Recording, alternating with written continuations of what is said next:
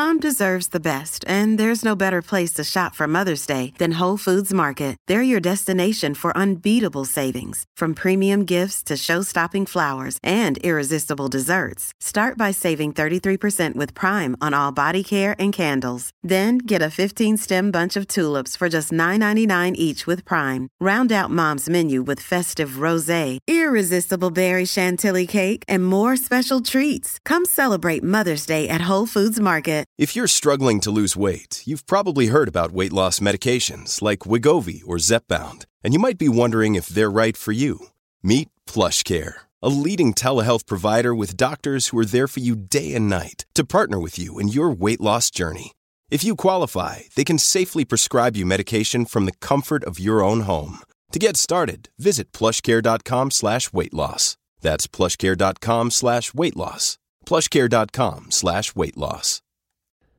This podcast episode was made possible in part with support from Sacred Writes, a Henry Luce Foundation funded project hosted by Northeastern University that promotes public scholarship on religion. I highly recommend you learn more about Sacred Writes on their website, sacred rights.org. That's W R I T E S. Or find Sacred Writes on Twitter at sacred underscore rights.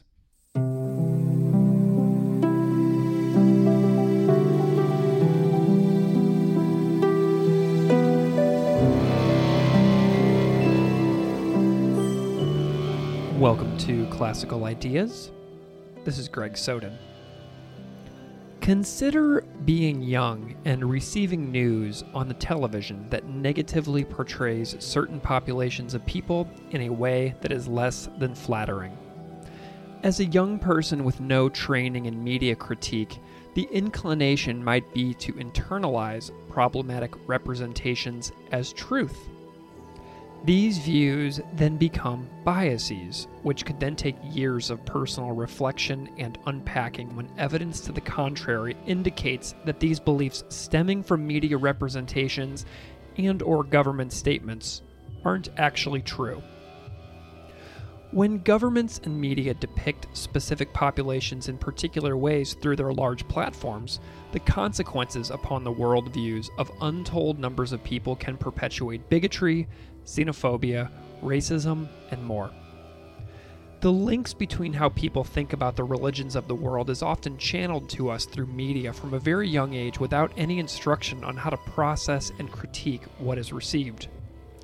This is part of the topic of this episode's conversation, and my guest is Dr. Amanda Furiasse. Amanda Furiasse received her PhD in religion and graduate certificate in museum studies from Florida State University in 2018.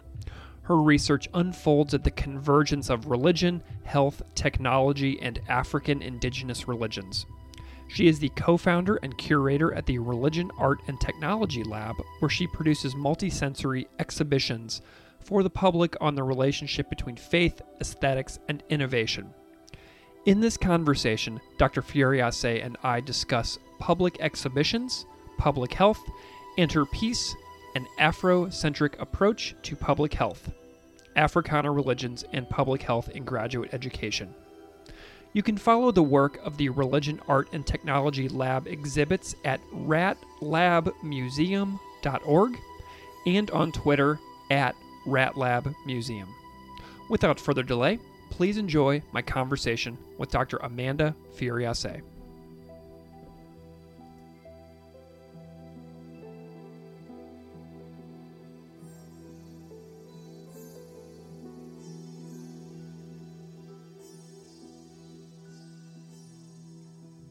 Dr. Amanda Furiasse, welcome to Classical Ideas. Thanks. It's great to be here. I'm wondering if you can spend a moment and introduce yourself to the audience, however you see fit. Okay. Oh, that's a big one. Um, so, my name's Amanda. Uh, I am currently an assistant professor at Nova Southeastern University in the digital humanities, but my background uh, is in the study of religion. So I look at how to apply, like, really the intersection between religion and technology. Mm. Yeah. I love that. I love that. Do you do you have like a particular um origin story for either of those for those two areas? And then how you like came to be interested in technology as something that matters in the world how you became interested in religion and then maybe the intersection of those two fields? Oh yeah that's a great question.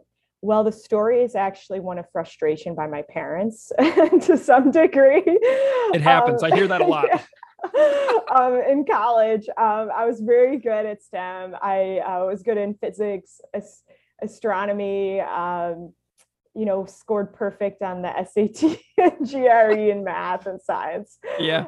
Uh, much the chagrin of my parents, uh, who were like, okay, she's going to go into like a STEM field. I thought astronomy really, um, that was like, I was so fascinated by that in college and did really well. Uh, I was lucky enough, I went to North Central College. I had the best teachers in physics and astronomy. I mean, mm-hmm in those subjects, it all comes down to the teacher. It really does. And I was blessed to have great teachers.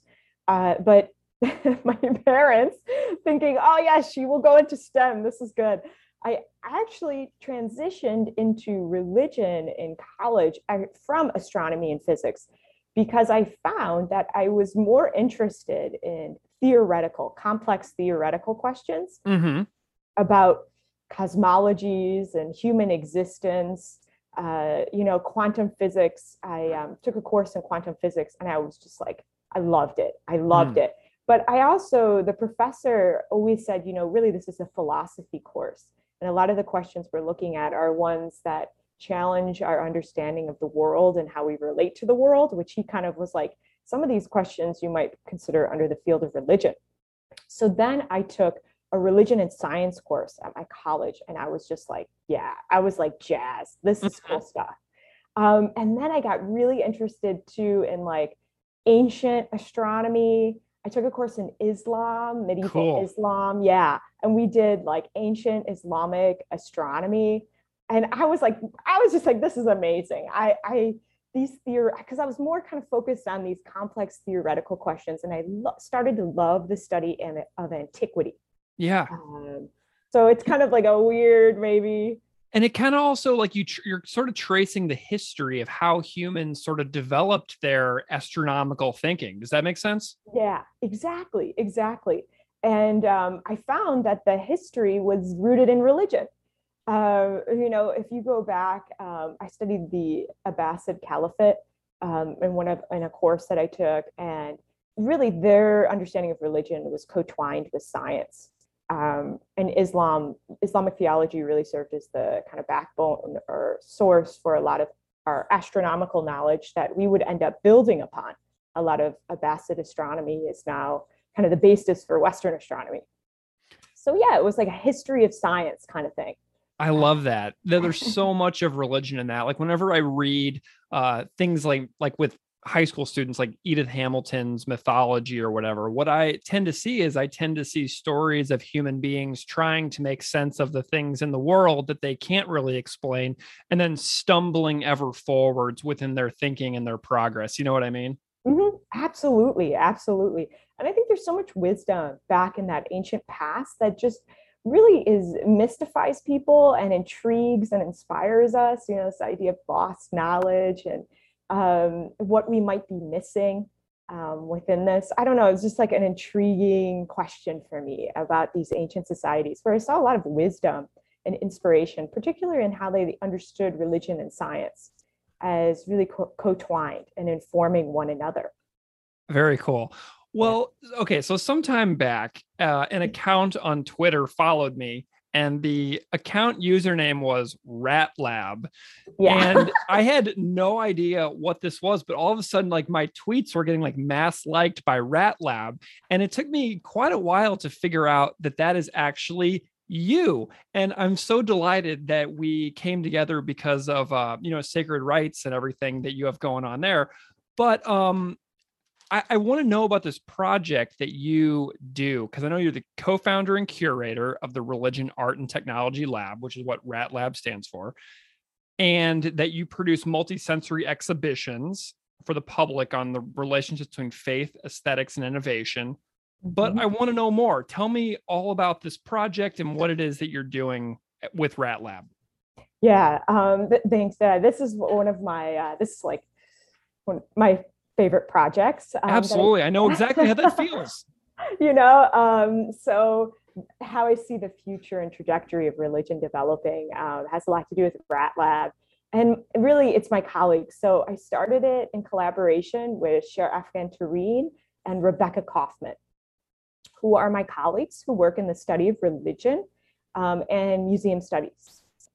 So they have, uh, so it really began from friendship. mm-hmm. We we basically knew each other from either working together on religious projects or museum projects because I also, in addition to working in academia, I also do a lot of work with museums, and I have a certificate in museum studies, so I have a ton of work there. So cool. Basically, we all came together in this kind of like working together on other projects and when we came together we were always talking about like religion technology art and we were like oh you know like we would wish that museums and academia would like study these interconnections more.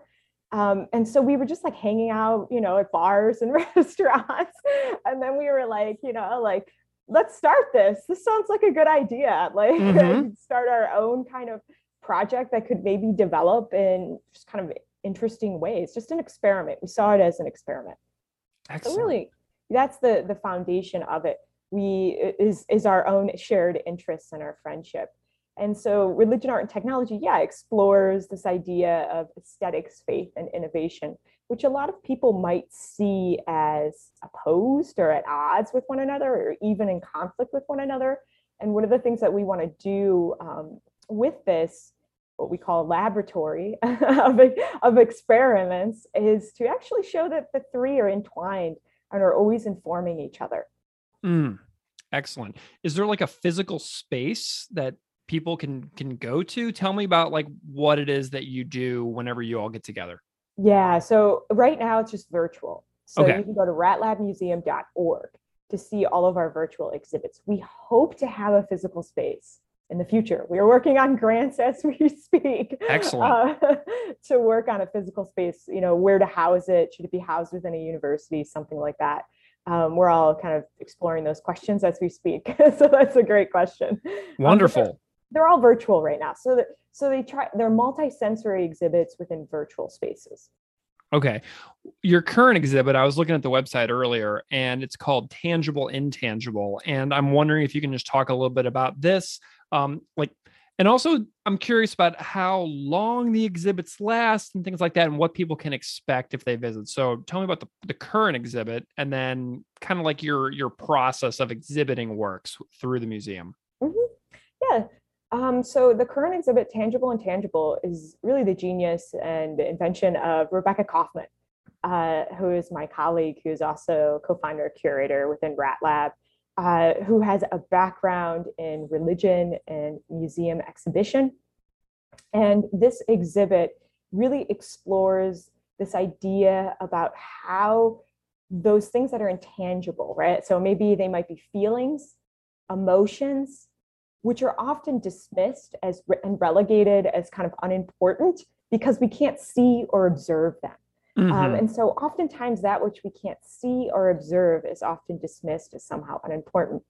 When in reality, it might, it, it, usually is a very formative force in society that is shaping tangible institutions, um, political movements, uh, those kind of things, uh, whether it be faith, emotion, that kind of idea is really at the heart of everything that happens within the world. And so what Rebecca did is she asked some artists to really explore this tension with emotion and faith, you know, these things that are intangible, and how we could maybe trace their influences within tangible products. Mm-hmm. Um, so she collaborated collaborated with this team of artists and actual and academics, um, also leaders of various political movements um, in America.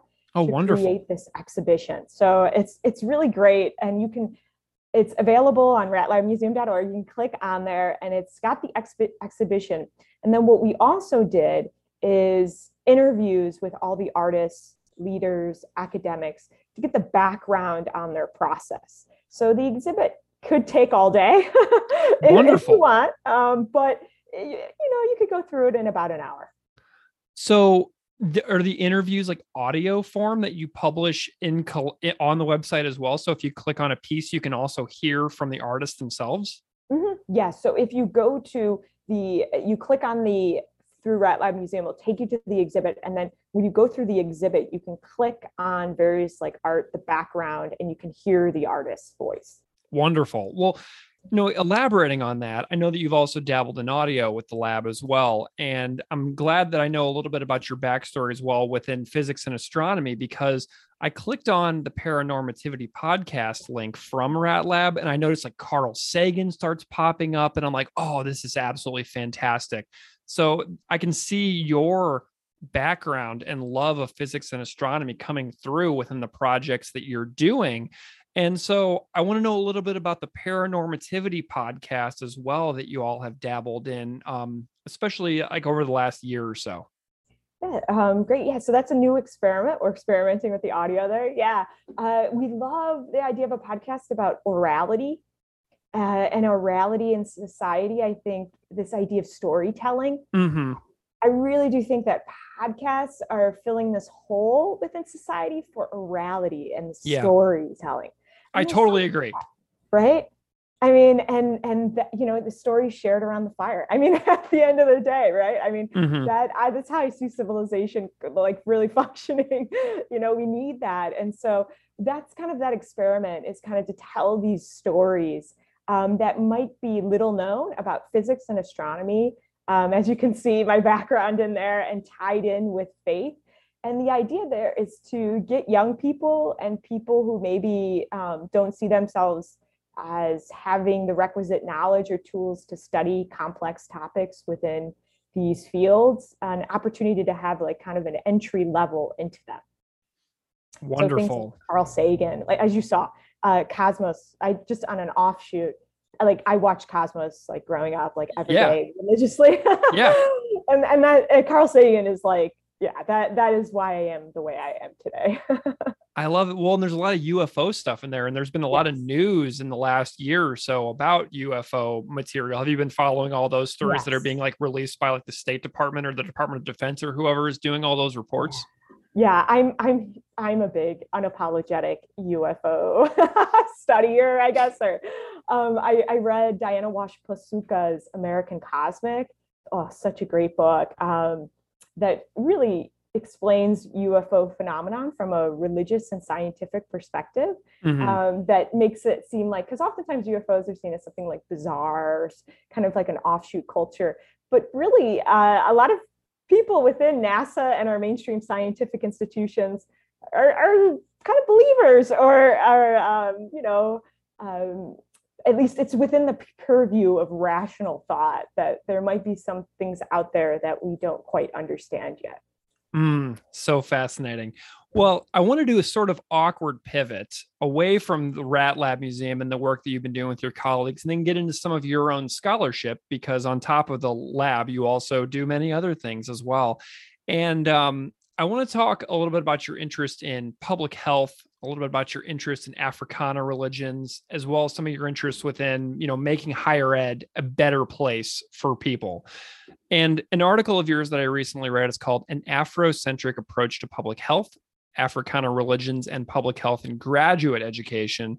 And I really enjoyed it. And it's a different kind of piece than I've ever featured on the podcast before because it's like a call to action um, essay. It's like a piece of activism and a proposal to make a specific place a little bit better in very particular ways. And so I'm wondering if you can tell me to kind of set the stage here a little bit about your interests in public health and Africana religions to kind of bring some context to this paper before we dive in a little more deeply. Oh, yeah, that's great. Um, so yeah i this call to action it's interesting you notice that because that's what i think the purpose of scholarship should be mm-hmm. is you know it should seek to make the world a better place. Sure. um, and scholars should be open and honest you know that's the, my kind of background about what's shaping you and just be like honest about your intentions and your activism behind that. Yeah. So yeah that piece uh, is definitely an example of how i write because i always think writing too should regardless of you know this idea of public scholarship versus non-public scholarship somehow like mm-hmm. all scholarship is public. Like, yeah. and we should recognize that and acknowledge that. So that's a that's a part of it. And yeah um so africana religions and health. So for me i think that the basis the way i look at health um, is its connection it's inextricably bound not just to the history of science but the history of religion. Mm-hmm. um, you know we've known this for a long time that the two are co-twined that uh, religious missionaries really kind of create the basis for what we now consider Western modern medicine, which a lot of different scholars have traced those beginnings and those origins. And yeah, so the article itself is looking at, in the case of our understandings of health, are largely undergirded by this history of medical missionaries and colonists' encounter with African religions particularly African religions had this idea of plant-based medicines. Mm-hmm. They had this like unique understanding that plants could be used as medicines, which at the time, going back, you got to remember, like, and this is happening 17th, 18th centuries, you know, Europeans are doing what's called purgative medicine, which is like leeches, uh, bloodletting bloodletting yeah like you know yeah. they, they believe it's like bodily humors and you have to create this balance you know so this this was our understanding of medicine before colonists and medical missionaries um, encounter african communities and they look at their they are flabbergasted really like they are using the plants and the non-human environment as an effective mechanism to heal Mm. And that really becomes the basis for much of modern medicine and uh, pharmacology. So 70% of US pharmaceuticals uh, on the shelf today are derivatives from plant based medicines, hmm. largely from Africa or from Asia. So, but many people don't know about this history. I don't. Yeah, and yeah, it, no one would because you know you go to see your pharmaceutical, you, you, get a pharmaceutical, and it just says you know the name of the product um, but the history is not there. So like how we came to get this knowledge of the plant how the plant came came to become a modern pharmaceutical. So that that uh, article kind of traces that encounter and that exchange and how we should within academia build programs that attempt to um, you know teach students this important history and really foreground this history as formative to medicine so that we can build more pluralistic programs um, that allow students um, to get outside of kind of like a narrow Western centric focus and understand the global history of medicine, particularly as it evolves, so that medicine can become more inclusive um, in general and in terms of people, in terms of histories, in terms of cultures, and more, and can be more dynamic. So that's basically the article. So in, in general, I think um, medicine and uh, public health more generally as it's practiced, I, am just making the argument we need to teach religion. religion and religious history needs to become an important uh, component of the training programs that we have for healthcare professionals. It's going to make them better healthcare professionals ultimately, is basically my, my point. So rather than cut religion programs, we should be funding them. Oh, interesting. So you want to so the pitch is sort of to make it so that people entering public health professions are more trained in religion in general. Does that make mm-hmm. sense? Yes, yes, exactly. So, and I'm really building on the work of Ellen Idler. So I have to call give her a shout out. Her work, mm-hmm. uh, she wrote um, has this idea of religion as a social social determinant of health. Um, and makes the argument that we need to understand religion as a social determinant of, of health which we currently do not do. Technically, um, according to the standards out there, religion is not a social determinant. And it's often treated, you know, as something that's like, might be even oppositional to health at times, um, rather than to understand it as really formative. Because if you think about religion and its influence on communities, you know, it has a really powerful role in helping us form relationships, interconnections, and find meaning in our world, which mm-hmm. is pretty important in terms of our health and well-being. Yeah. You know those are important elements. So yeah uh, that's uh, the, the basic idea here is to reframe religion as a social determinant of health. Well and religious illiteracy among you know teachers bureaucrats government leaders healthcare providers, that can lead to a breakdown of relationships between communities. It can lead to the lack of flourishing between those communities. And you kind of go into this a little bit in the article uh, where you talk about how governments, bureaucrats, and leaders can have conflict. And th- I'm just going to quote directly from you. The mm-hmm. fundamental conflict between contemporary health systems, government bureaucracies, and local religious leaders and healers is a very common problem in contemporary public health, best exemplified by responses to the HIV, AIDS, and Ebola pandemics. End quote. You then talk about how government leaders tend to blame health crises on religious communities, which then get picked up to denigrate religions on global news and I'm wondering if you can just tell the listener some examples of how this cycle of blame tends to work. Yeah, so that's a great question. Um, good example would be Ebola in 2014, which initially the outbreak is blamed on uh, an indigenous religious healer mm-hmm. who's working within Afri- Africa. Um, and they basically argue, or initially the blame is that this indigenous religious healer was practicing irresponsibly and spreading Ebola among people. Well, it later turns out that no, that wasn't true, and that he didn't have anything to do with the spread of Ebola. In fact, when scholars go back and are looking at the 2014 Ebola outbreak, they actually find that indigenous healers were doing playing an important role in helping people understand what the disease was um, mm. and trying to limit actually people's you know um, interactions uh, with each other to limit the spread of ebola and we're trying to provide resources to people um, and so scholars looking back at the 2014 ebola pandemic have actually found that indigenous healers were not only an important kind of way to mitigate the spread of ebola but moving forward um, could provide really important resources to underserved communities because many indigenous healers within Africa work within rural, you know, small villages where healthcare professionals can't get to, um, where there might not be hospitals.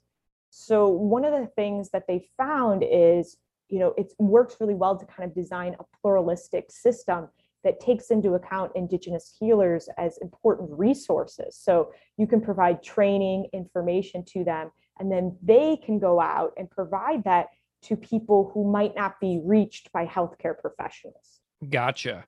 Well, and I want to know about how the media plays into this as well, because what happens around the world gets filtered and reported to, you know, you, me, everybody who lives around us in really particular ways in ways that might uh, misinform us and might you know negatively paint a picture of certain groups of people which we then as a society may have you know negative connotations and judgments towards because of you know something that was reported in a very particular way to us and so i'm wondering how media outlets misplace their blame and what kind of effects that has on us in our society viewing these stories from elsewhere in the world? Yeah, that's a great question. Um, to give you an example, there's a recent because a lot of it's Western media, so mm-hmm. it's all it's all media from like a European or American perspective. Yeah. Um, in the case of like the uh, pandemics in Africa, like the uh, Ebola pandemic, one of the headlines in a French popular newspaper um, I'm forgetting the name of the newspaper now, but was like African medicine on a collision course with Western medicine. Mm. You know, like inherently framed as if like conflict. Yeah, conflict. Like there, there has to be a conflict, and so like as if uh, African um, medicine, which is largely informed by African indigenous religious practices, is somehow like oppositional in conflict with Western medicine, uh, archaic, you know, primitive, you know, all these negative associations in right. your head, which then frames Africa as somehow like the other of the yeah. West, you know, which then is then just perpetuated, you know, which is a very common colonial discursive force that has been informing America and Europe's engagement and encounters with Africa for nearly like 400 years, 500 years, you know. Um, so yeah, it it really this idea, uh, the media plays a formative role really in shaping our, our perspective because most people have won't go to other countries, won't um, you know meet indigenous healers, won't, won't live in these villages, don't know any other. The, the media provides their only access to it, so they of course are going to shape it. So yeah, I think there is, and I think this is where public scholarship could really make huge inroads into the media. Um, and academics could really go out there and because I don't think that it's like uh, the media, it's like an intentional. I think it's just like kind of a discursive force that's been out there, and people just like innately think, oh, African, you know, indigenous medicine must be in conflict with Western medicine, you know, like there's just like it's so it's so ingrained in our culture. We we take it for granted. Yeah. So, yeah, go ahead and and you know like for people in um like hundreds of millions of people like hearing stories like this think about all of the individual work that would have to take place among all the people that hear those stories for them to you know unravel and unpack the messages that they've received over the course of their lifetime and how widespread that um, that negative view would be because of sometimes a very few specific stories that could get out there. Like the amount of personal reflection that would have to take place for all the people who heard those stories uh, to unpack it for themselves and rethink how they were taught it in the first place that's an unbelievable amount of widespread like damage to the way people see other places in the world mm-hmm, mm-hmm. oh yeah Oh yeah, I mean it, it, it's it it basically like ends your it would require an, an entirely new way to relate to your world. Yeah. Uh, and yeah, that rethinking. But I do think it's coming. I do think I, I think it is coming. I I think um, particularly in academia, um, you know, there's a recent push among uh, healthcare professionals for allopathic, um, holistic models of medicine. Um, there's this, this, huge effort to look at indigenous healing practices differently. I think it's possible. Wonderful. Well, we and we have to keep trying. There's mm-hmm. we're here now and we're alive now and there's really nothing else there's really no other choice but to continue to try. Um yeah. absolutely. So Great point. You know, I'm wondering if we can connect this uh, blame cycle factor in with what we've all been living through for the past couple of years with the yeah. SARS COVID pandemic. Like, yeah. have you have, now that you have like an, a personal awareness of these cycles and how they tend to perpetuate? What are you noticing as somebody who was already paying attention to the way that medical emergencies are portrayed in the media? Oh yeah, I mean, blame. Yeah, um, I wrote a, a public uh, an, an, article about this um, for a, a, religion blog recently about the start of the COVID pandemic because that's where I, I, started to see this blame discourse taking place, um, framed around Jewish communities. If you if you remember at the start. Um, was New Rochelle, New yep. York. New Rochelle, remember? New York. Yep. Yeah, which is a predominantly Orthodox Jewish population yeah. And yeah, and they had it, it was a voluntary quarantine. Uh, right. But they they drew, and I talk about this in this little short blog piece. They drew the quarantine zone with the center being the synagogue. Mm. So they made the center of this quarantine. It happened to be the synagogue, and, I, I'm sure that it was labeled on a map too. Synagogue. Yes, it was. Yeah. It was. it was literally. Um, and it, it was flabbergasted because Orthodox Jews were primarily told that they were the ones who needed to quarantine. Um, and then, like other residents in New Rochelle, were not targeted with voluntary quarantine orders, which left a lot of Orthodox Jewish communities confused. Like, why are we being targeted? Meanwhile, of course, COVID was spreading across right. across the globe. But we, you know, that early coverage really centered around that Orthodox Jewish community in New Rochelle is somehow like the blame for COVID spread.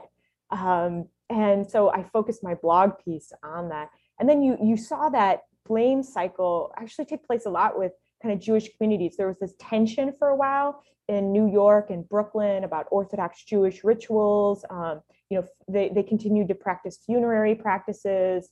Um, they continued to gather together. So there's a lot of this like tension um, and blame on, on religious rituals for spreading COVID at the start, really, I, I, saw that kind of blame cycle rather than, you know, um, work with religious leaders, work with religious communities um, as important resources and getting information out there, distributing things like mass information, you know, re- resource. Because for a lot of people, especially, um, you know, I'm I'm like part Jewish, so speaking about it from my background, but uh, is like the rabbi and religious leaders in general are very um, people have a lot of trust in them. They are trusted, respected leaders of the community um, so if they are brought in and by public health and by profession, you know, healthcare professionals and government officials, it, it would do a lot to build trust with communities. Because if it was coming from a rabbi, a priest, a reverend, uh, you know, a religious leader, people would be more likely to to trust, you know, obviously trust because that is already a person who has trust within the community. Yeah. Um, so that was kind of what my blog was looking at. exactly this discourse of blame on uh, religious rituals specifically.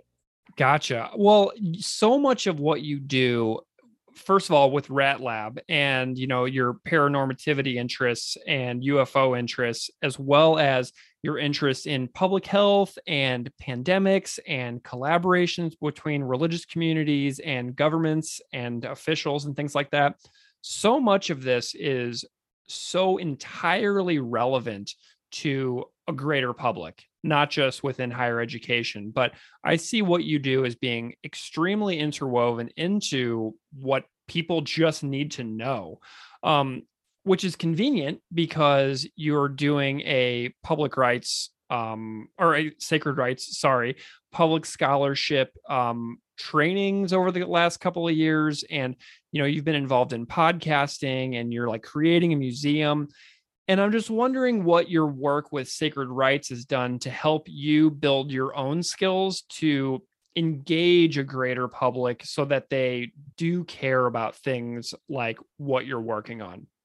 Yeah sacred writes is phenomenal. That's like exactly where i think we need to go within academia and scholarship more generally because sacred writes has the position that I do as well is that what we do is inherently for the public. And I think one of the things that's happened, particularly within religion and the humanities, kind of more generally, um, is that we have that, that, you know, the thing is with sometimes with STEM, there is kind of this inherent, oh well, it's it's for the public already, and they they're mm-hmm. out there speaking with the public because there's that relationship that they have, whether good or bad, with corporations and um, developing profitable corporate products, right? you know, for better or worse. But uh, they have that uh, awareness, understanding, and um, relationships with the public already kind of built into what they do within their scholarship.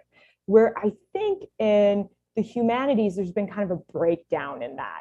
Um, the public is like, well, what is the humanities good for? What is the study of religion good for? You know, they're asking these questions. Of course, good here means profitable potentially, mm-hmm. but right. how, how we're trained to think.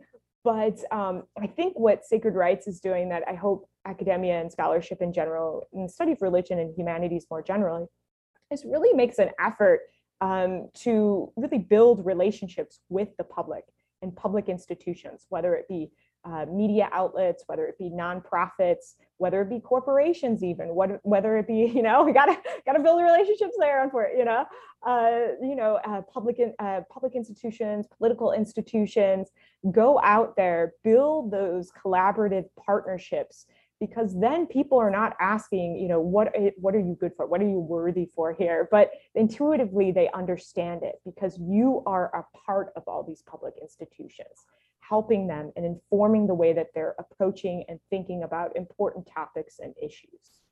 Wonderful. So, yeah, that's what I got from Sacred Writes, how to build those collaborative partnerships. Sure. And, yeah. What are you uh, what are you working on right now? What are you paying attention to and where are you headed? Yeah, great question. Uh, largely as a result of all that great stuff I learned from Sacred Writes. I'm working on a grant project right now, which is um, going to build a collaborative relationship between museums, nonprofits, cultural institutions, and academics through a public database mm. on the religious histories of plant based medicines. Cool. Yeah.